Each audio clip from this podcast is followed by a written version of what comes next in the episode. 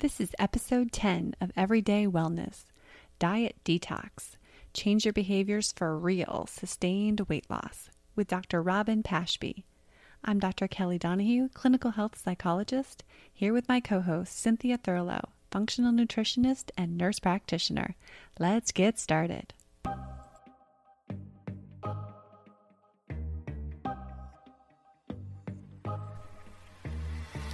Welcome to Everyday Wellness. Wellness is the result of the decisions that you make every day. It's your mindset and the thoughts you believe. Wellness is the food you put in your body and the relationship you have with yourself and others. Wellness is your work and meaning. Join us on Everyday Wellness as we explore ways that you can choose wellness today.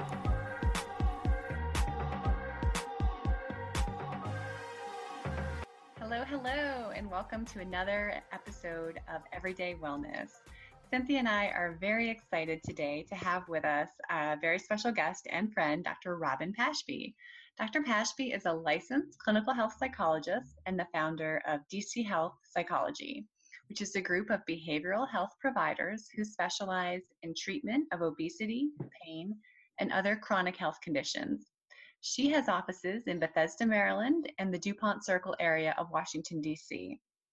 In addition to her thriving clinical practice, Dr. Pashby has authored or co authored numerous publications in the areas of weight management, including peer reviewed scientific articles, book chapters, and blog posts. She has extensive training in cognitive behavioral therapy and interpersonal therapy, both evidence based interventions for issues related to eating and weight. Before founding DC Health Psychology, Dr. Pashby served as a clinician for multiple National Institutes of Health funded research projects exploring the prevention and treatment of obesity. She also helped establish and served as the assistant director and head clinician for the National Center for Weight and Wellness in Washington, D.C. Dr. Pashby lives in Washington, D.C. with her husband and her adorable daughter. And I did add in the adorable part because she's so sweet. So, Dr. Pashby, welcome. Thank you so much. It's lovely to be here. And I do want to mention that we are incredibly grateful that you are tapping in uh, from your vacation with your family this morning. So, thank you for being so gracious with your time. We really appreciate it. You're very welcome. And in honor of your time and your vacation, I think we should just dive in, probably to the question that most people would want to ask someone like you with your extensive educational background and work experience and personal and clinical practice. So, why don't you tell us why diets don't work? Well, that's a great question, probably the million dollar question. Um, I have a lot of different answers to that, but let me just say that in my opinion, diets are all about numbers numbers of calories, the number on the scale, the number of fat grams or carbohydrate grams.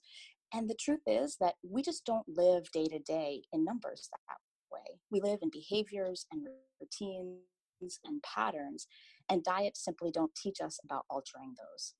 That's such an important distinction because I, I, find that a lot of the women I end up working with have been calorie counting for so many years that when I tell them to stop, uh, they really feel lost. Uh, and, and I think that's a really very valuable distinction. I think that's right. I think we've gotten away from just understanding ourselves and our behaviors and become so focused on the numbers. And as you know, Cynthia and Kelly, there's just so many competing in, uh, numbers and different information out there that it's confusing. Absolutely, absolutely. And you know, it's interesting. I I have quite a few women that have come from a, a very well known um, uh, fitness program and you know they they did MyFitnessPal for a long time and and i'm a huge fan of intuitive eating uh, and I, i'd love to get your take on um, you know if that's an approach that you utilize with your own your own clients and patients um, you know day to day or if you've done work with that in in the past.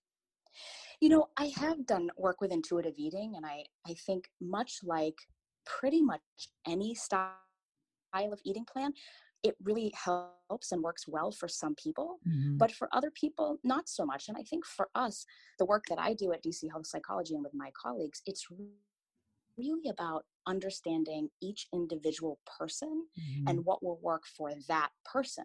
So, not trying to ascribe to any particular uh, plan or path, but really getting to know that person and allowing us to be flexible and to evolve what works for us over time.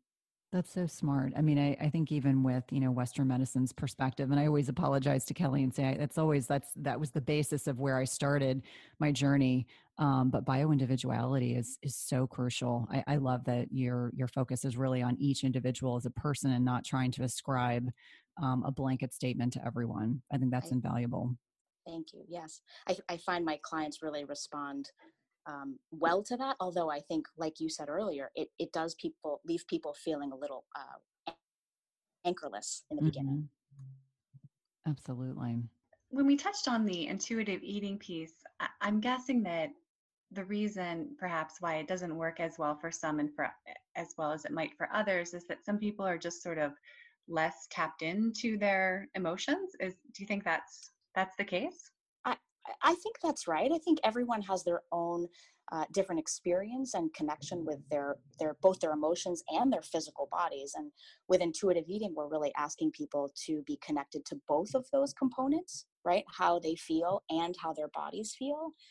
And living a life in a body that um, people have felt ashamed about or that has experienced trauma, I think it's natural to become disconnected from your physical body and from your emotions and then people often turn to food as a as a coping strategy. So while intuitive eating is really fantastic for those people that are more connected i think it also um, becomes more challenging for people who do feel further disconnected from their physical and emotional health yeah, that makes sense. And I'm sure there's so much work that you do just helping people manage stress and trying to help them find new ways of um, managing that so that they can better feel their emotions once the stress is sort of out of the way. Can you talk to us a little bit about that, about the role of stress? Oh, absolutely. Stress and sleep to me are the two most underrated components of weight management out there. Um, sometimes people come to me and I start by saying, let's talk about how you're sleeping and and people think wait no i just want to lose weight but stress and sleep are two pieces of the puzzle that unless we get those pieces uh, calmer and more routine and consistent, I think people really struggle to follow any behavioral change path that we take. So, in stress management, it might be something formal like practicing meditation or um, diaphragmatic breathing or yoga if that's available to that person but it also might be looking more um, in depth at some of the stressors in people's lives whether that's work or family or caretaking responsibilities uh, or you you name the number of other things out there. Yeah for sure and I, I think that we all know that with stress and with any other kind of chronic health issue that there are a number of contributors things that make us stress things that make us feel a certain way can you talk a little bit about the other behaviors and how you work on changing some of those behaviors, those behaviors that both contribute to stress and lack of sleep and down the road lead to weight gain and obesity? Sure. Um, well, so in terms of stress contributors, I think that roles that people have, um, whether it's a caretaking role for elderly family members or for young children or for spouses or friends, that can be a major stress contributor. And I think it's complicated because it also delivers a lot of reward. So people are hesitant to make changes in those really important roles in their lives, um, initially anyway it doesn't mean that we have to abandon those roles, of course, to manage our stress, but just really practice setting some boundaries and learning how to incorporate taking care of yourself in addition to taking care of others. Work is also another major stressor. I have been practice in Bethesda and in Washington, D.C., and as you can imagine, it's pretty high pressure and a lot of uh, responsibility and demand people feel. So there's a lot of pressure around work and and feeling either like they have people have to work extra hard to be recognized or they've been working at a certain level for many many years and trying to make changes and set boundaries is difficult when you've been setting a really high bar for yourself over time. Mighty Maca is a superfood drink mix full of 30 plus natural ingredients, and it was formulated by Dr. Anna Cabeca during her healing journey. Mighty Maca Plus ingredients, which include nourishing ingredients like organic maca powder, turmeric, quercetin, broccoli, parsley, trans resveratrol, pomegranate extract, and more, were carefully selected for immune support to sustain energy, provide mental clarity, and improve recovery. It also tastes delicious. It supports healthy detoxification and alkalinity in the body, balances hormones, fights free radicals, and neutralizes lactic acid, all while increasing your energy and vitality. It helps improve your digestion and reignites your libido. It's a powerful superfood drink mix that needs to be part of your daily routine. And Dr. Anna is offering my listeners 10% off your first purchase by using the link dranna.com slash Cynthia. That's 10% off your first per, that's 10% off your first purchase by using the link dranna.com slash Cynthia. It's delicious and nutritious. Have you guys heard about a bioactive whole food on the market with 5,000 published research studies backing it? When my oldest son needed to go on antibiotics a few months ago, I discovered Armra colostrum. And the benefits for him and his recovery from being on antibiotics have been instrumental in me now recommending this to my dairy non sensitive patients and clients. Armra's colostrum strengthens immunity, ignites metabolism, fortifies gut health, promotes hair growth and skin radiance, and powers fitness, performance, and recovery. My son has mentioned to me over and over again how great his gut feels, how he has improved his digestion and gut function as well. Colostrum is a rich, exclusive source of immunoglobulins or antibodies that optimize our immune defense even during cold and flu season. And we know that mucosal barriers house over 80% of our body's immune cells, including including the antibodies IgG and SIG-A. And these immunoglobulins bind and intercept harmful particles like viruses, bacteria, and toxins, blocking them from crossing into the barriers into our bloodstream. And Armra's colostrum contains the highest levels of SIG-A and IgG to ensure your most fortified first line of protection. It's sustainably sourced, and it's important to know that you want to mix colostrum only with cold liquids or foods or dry scoop it into your mouth mouth. This is also great for the oral microbiome. And we've worked out a special offer for my everyday wellness community where you can receive 15% off your first order. Go to try armra.com slash Cynthia15 or enter Cynthia15 to get 15% off your first order. That's T-R-Y-A-R-M-R-A dot com slash Cynthia15. You definitely want to check it out.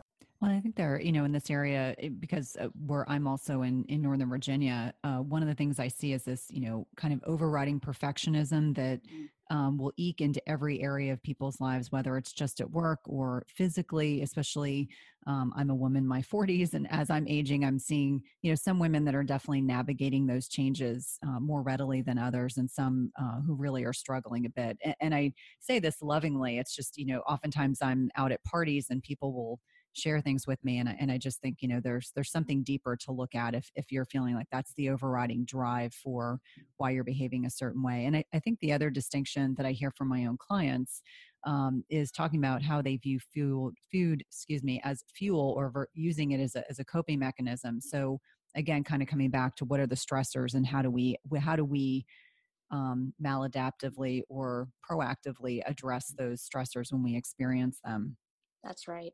I, I tell my clients a lot, you know, the way that we have evolved over time to use food as a strategy for coping actually makes a fair amount of sense if it didn't come with the consequences of feeling bad and the health complications because truthfully it's it it sort of works right i mean we know biologically that food does have that sort of soothing um, um, response in our bodies and then of course with learned habits over time that's that becomes a pretty important way of, of managing stress. So i try to help people understand this is not something to be ashamed of by any stretch of the imagination. It's much more something to address if it has become a problem for you in in terms of conflicting with your other health goals. Absolutely I can imagine removing that shame or giving someone the permission to understand that it's not quote unquote their fault or that they have to be, it's something that they need to feel bad about. I, I really think that that probably allows them to relate to you and also to be more open to the changes and different ways of thinking that you suggest.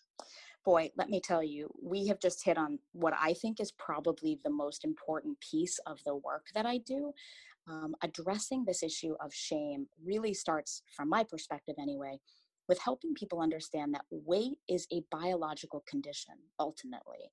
So it's eh, the fact that it has become, from a society standpoint, related to self blame and shaming is just so counterproductive to healing right? I mean this is this is a biological condition that needs to be treated from a biological and psychological and environmental and social perspective. But i think once people understand that weight has a biological perspective and a genetic component maybe it frees them up a little bit to feel less uh, at fault right? People walk around carrying this issue of of self blame and feeling like oh if i just had enough willpower then i could lose weight or I could make changes in my behavior. But I think that that self talk, that self shaming, just layers on and adds to the difficulty we have in making those changes ultimately. Yeah, and I think really it, it probably is self sabotaging in many respects because once you sort of buy into that, it's hard to get out of the, that negative thinking pattern about yourself. And then, of course, those thoughts are going to lead to certain behaviors. So, if you could speak to a little bit about those thought patterns and how the thoughts and the behaviors sort of get tied together, that would be great. Sure. So, I think many programs out there uh, for weight management are it can be very effective for some people but what they usually focus on are the behaviors right so uh, making changes in the type of food you're eating or the amount of food you're eating and those are all really behaviors but from a cognitive behavioral therapy perspective which is what i mostly work with behaviors are ultimately downstream or the result of thinking and feeling patterns before them. So, what I say to people is that while most people know what to do from a behavioral perspective, they really struggle with either com- doing it um, or staying connected and recognizing that there's a, a gap there where they have the opportunity to make a change before they do that action. So, for example, a client might say, uh, you know, I was at the grocery store and I went in with a plan and I knew what I was going to buy. And then when I left, I had a bunch of other foods with me that I, I really didn't plan on buying. And while from a behavioral perspective, the answer would be bring a shopping list and don't buy the foods not on your list, people know that. But then they get in the store, and in that moment, something happens where they get disconnected from that behavior. So I talk to people about looking upstream of the behavior into the thoughts and feelings that are triggered, because that really is what we can change um, to, to help downstream the behavior change. What I see most commonly are people falling into a couple patterns of thinking. Black and white or all or nothing thinking is very common. So people will say, I was really good today, or I was really good this week. And then if they make one slip up, then they feel like all hope is lost or they've fallen off the wagon, so to speak. And that sort of all or none thinking really sets people up. The next is negative self talk. And this relates back to that shame cycle we were talking about. But boy, people are just so hard on themselves. And I'm sure the three of us have fallen victim to this pattern too. Um, but we really work on addressing the negative self talk because, you know, if you walk into the grocery store in that previous example, telling yourself that there's no hope for you, that you're a failure, that you have too much weight to lose, that what's the point? Boy, you can start to see why those other foods suddenly end up in your cart. And then the last thing I would say that we really address are all the shoulds. There's so many shoulds in our lives. We should get up earlier. We should work out harder. We should do this and that.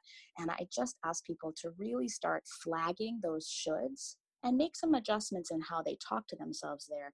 Maybe saying things like, I will, or I can commit to. And that, that usually has a downstream effect of feeling more empowered and then changing some behavior.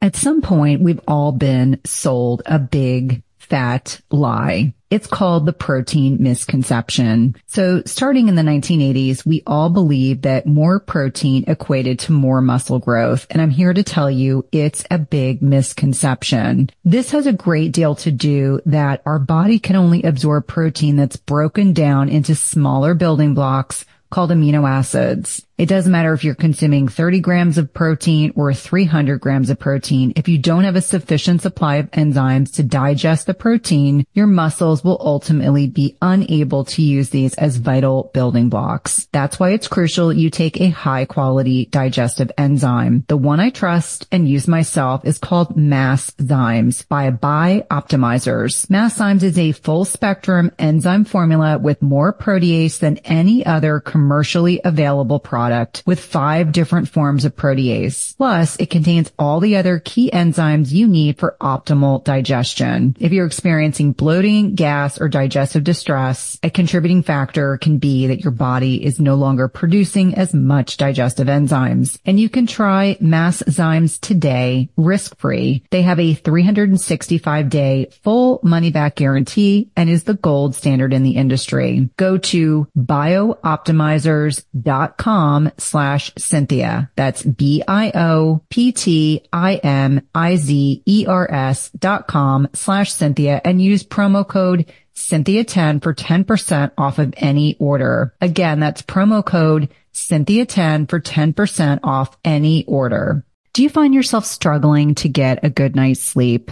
If so, you may be dealing with a hidden mineral deficiency. It is not at all uncommon in perimenopause and menopause to deal with sleep challenges. And we know that one of many contributory reasons for poor sleep can be a reduction in specific minerals that help regulate sleep quality, including magnesium, which is involved in GABA, which is our body's main calming neurotransmitter. We also know that we need potassium to create melatonin. And this is a hormone that is a master antioxidant, but is also utilized to help induce sleep we also think about things like zinc, which can balance excitatory neurotransmitters like glutamate. And if it's overactive, meaning if your glutamate levels are too high, it can prevent your brain from becoming more relaxed and inducing sleep. And lastly, selenium increases both our deep sleep and sleep duration. All these minerals matter a lot for sleep and any imbalances or deficits can have a major impact on the quality of sleep you get each night. And that's why I love Beam Minerals. They offer a full spectrum mineral supplement that gives you every essential mineral your body needs in the right doses, all in a highly absorbable liquid form. All you do is take a shot of Beam Minerals about an hour before bed. Don't worry, it tastes like water and you'll replenish all of your body's minerals in about 30 seconds and give your brain what it needs for deep restorative sleep. I've been using this product over the last several months. I've really been impressed with the improvement in my sleep metrics, which I like to share on social media with my followers. And if you want a simple way to improve your sleep, head over to www.beamminerals.com and use code Cynthia for 20% off your first order. That's www.beamminerals.com and use code Cynthia for 20% off your first order. That's so great. I think we all need to feel, we, we all could take that advice and feel a bit more empowered and responsible for our choices, understanding that we can have some power to do different things. So when mm-hmm. we think about changing the actual behaviors that are going to help make us healthier, do you have any tips on how to go about making those types of changes? Well, I, I do have some general tips, um, but I will again go back to the point that everyone is different. Everyone has their own patterns and their own habits and routines. And the work that I do really starts with understanding what that baseline looks like so why what are people doing right now and that helps inform our decision making and, and planning around what are the behaviors we address that said some things that i think generally come up are number one get good sleep right? And that one can take some time. We often work on building sleep hygiene routines um, really addressing what's getting in the way of people getting good quality sleep, whether that's a medical condition like obstructive sleep apnea or a behavioral issue like, you know, staying up in bed and reading or playing on your phone uh, until too late at night. So sleep is one that's really common across people. And then building a good support network building people, finding people around you that support you making these changes in your life. Um, that's another area that we work on right away. And then ultimately, I really try to understand what are the the strengths of the person sitting in front of me. everyone has strengths in self care. We just have to sometimes dust them off a little bit and bring them back into the forefront of how that person sees themselves and sees their uh, identity in this in this in their lives, and we build from there. That's wonderful. I'm so glad that you address sleep because that is always one of my top three things that I work on um, with my own women in, in my practice uh, because I think it's so undervalued but so vital, and especially as people are um, you know, getting older when you're 20 years old, you can get by with a whole lot less sleep than, um, let's be honest, I'm at a point in my life where I need more sleep than I probably did five or six years ago. Um, but really, really important that you're you're bringing that up and addressing it. And I love the fact that you mentioned support, um, and then you know, you know, the whole thought process and how it impacts, um, you know, how we kind of view the world and and think of ourselves and in time and space. Mm-hmm. I, I agree. The the sleep thing is it's funny, right? People uh, people sort of know that they should get more sleep, quote unquote, but then actually implementing that on a night to night basis is really challenging, especially if you have a stressful job or you have uh, you know young kids in the home that wake you up in the night. There's a lot of a lot of room to work on our sleep improvement, I think. Absolutely. And what I love about your approach working with individuals and meeting them where they are is that by implementing some of these changes to behaviors and, as you mentioned, kind of upstream to thoughts, they're really becoming healthier people. So, yes, they might lose weight in the process, but they're also going to be just kind of all around healthier. I think that's right. I, I say to clients, you know, I, it's not that I'm not interested in how much weight you're losing. Of course, I want to support people in their efforts to lose weight. But really, more importantly, I want people to feel well. I want them to feel stronger and healthier um, and just better about themselves. And I think that that ultimately contributes to better management over eating behavior, maybe taking more time to sleep well, taking more time to move their bodies in ways that feel safe and comfortable to them. So, from my standpoint, I, think eh, generally feeling well is my ultimate goal for my clients. There's many times in a session when we rarely talk about food, even though they're there to work on weight management, because we're talking about all of these other contributing factors that lead them to using food to soothe. Yeah, that is just so powerful. Dr. Pashby, you have your private practice in Bethesda and DC. And if I'm understanding correctly, you're also going to be hosting or running groups. Is that correct? That's correct. So, starting in September, uh, we are going to be leading some groups for women in their 30s and 40s bringing together women who could really benefit from having more support and connection as they navigate this thing we call life with all of its stressors and life transitions. Um, and again, building on the fact that surrounding yourself with people who want and are working on the same things and really can support each other. Boy, the research really shows us over and over again how critical that support is uh, to making long term sustainable changes. Yeah, that's so important. I think for people who want to lose weight and for people who, you know, just want to live a healthy life and, and improve their life in other ways as well. Well, Dr. Pashby, could you tell us perhaps two things that our listeners should know if they wanted your top tips for improving their everyday wellness? absolutely. You're going to get sick of hearing me say this, but I'm going to say get more sleep if you can, or really work on improving the quality of your sleep. So, those are two different pieces, right? Sometimes clients will say, I was in bed for 10 hours or nine hours, but when we start to really pull it apart, they were actually asleep for maybe five or six. So, really working on both the quality and the quantity of good sleep is my number one thing.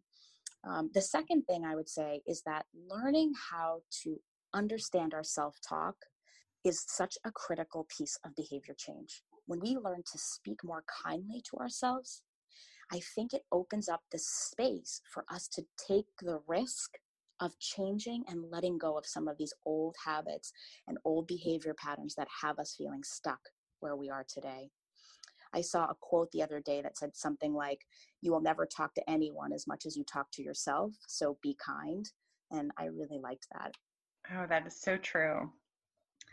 Well, we definitely want to respect your time um, while you're on vacation, but I'd love to hear how people can get in touch with you and find out more about your work. Yeah, great. Thank you. Um, so, the first thing they can do is visit my website, which is www.dchealthpsychology.com. And um, all of our contact information is on there. They can send emails or uh, our phone numbers on there as well. And from there, I'm happy to go back and forth with folks either by phone or by email, um, teaching them more about what I do or connecting them to one of my esteemed colleagues as well. Well, wonderful. Thank you so much for coming on. I think this might be one of our favorite podcasts we've done thus far. Really, really valuable information for everyone, including myself and how I even interact with my own clients and family and, and mindset. So thank you again for carving out a little bit of time to speak with us this morning. You're so welcome. It's lovely to talk to both of you. Thank you for the work that you do. Thank you so much for joining us. You can find out more about Cynthia and her work at chtwellness.com. And you can find out more about Kelly and her work at everydaytherapist.com. In addition, if you have questions for us or topics you'd like us to address, please email us at everydaywellnesspodcast at gmail.com. Until next time, be well.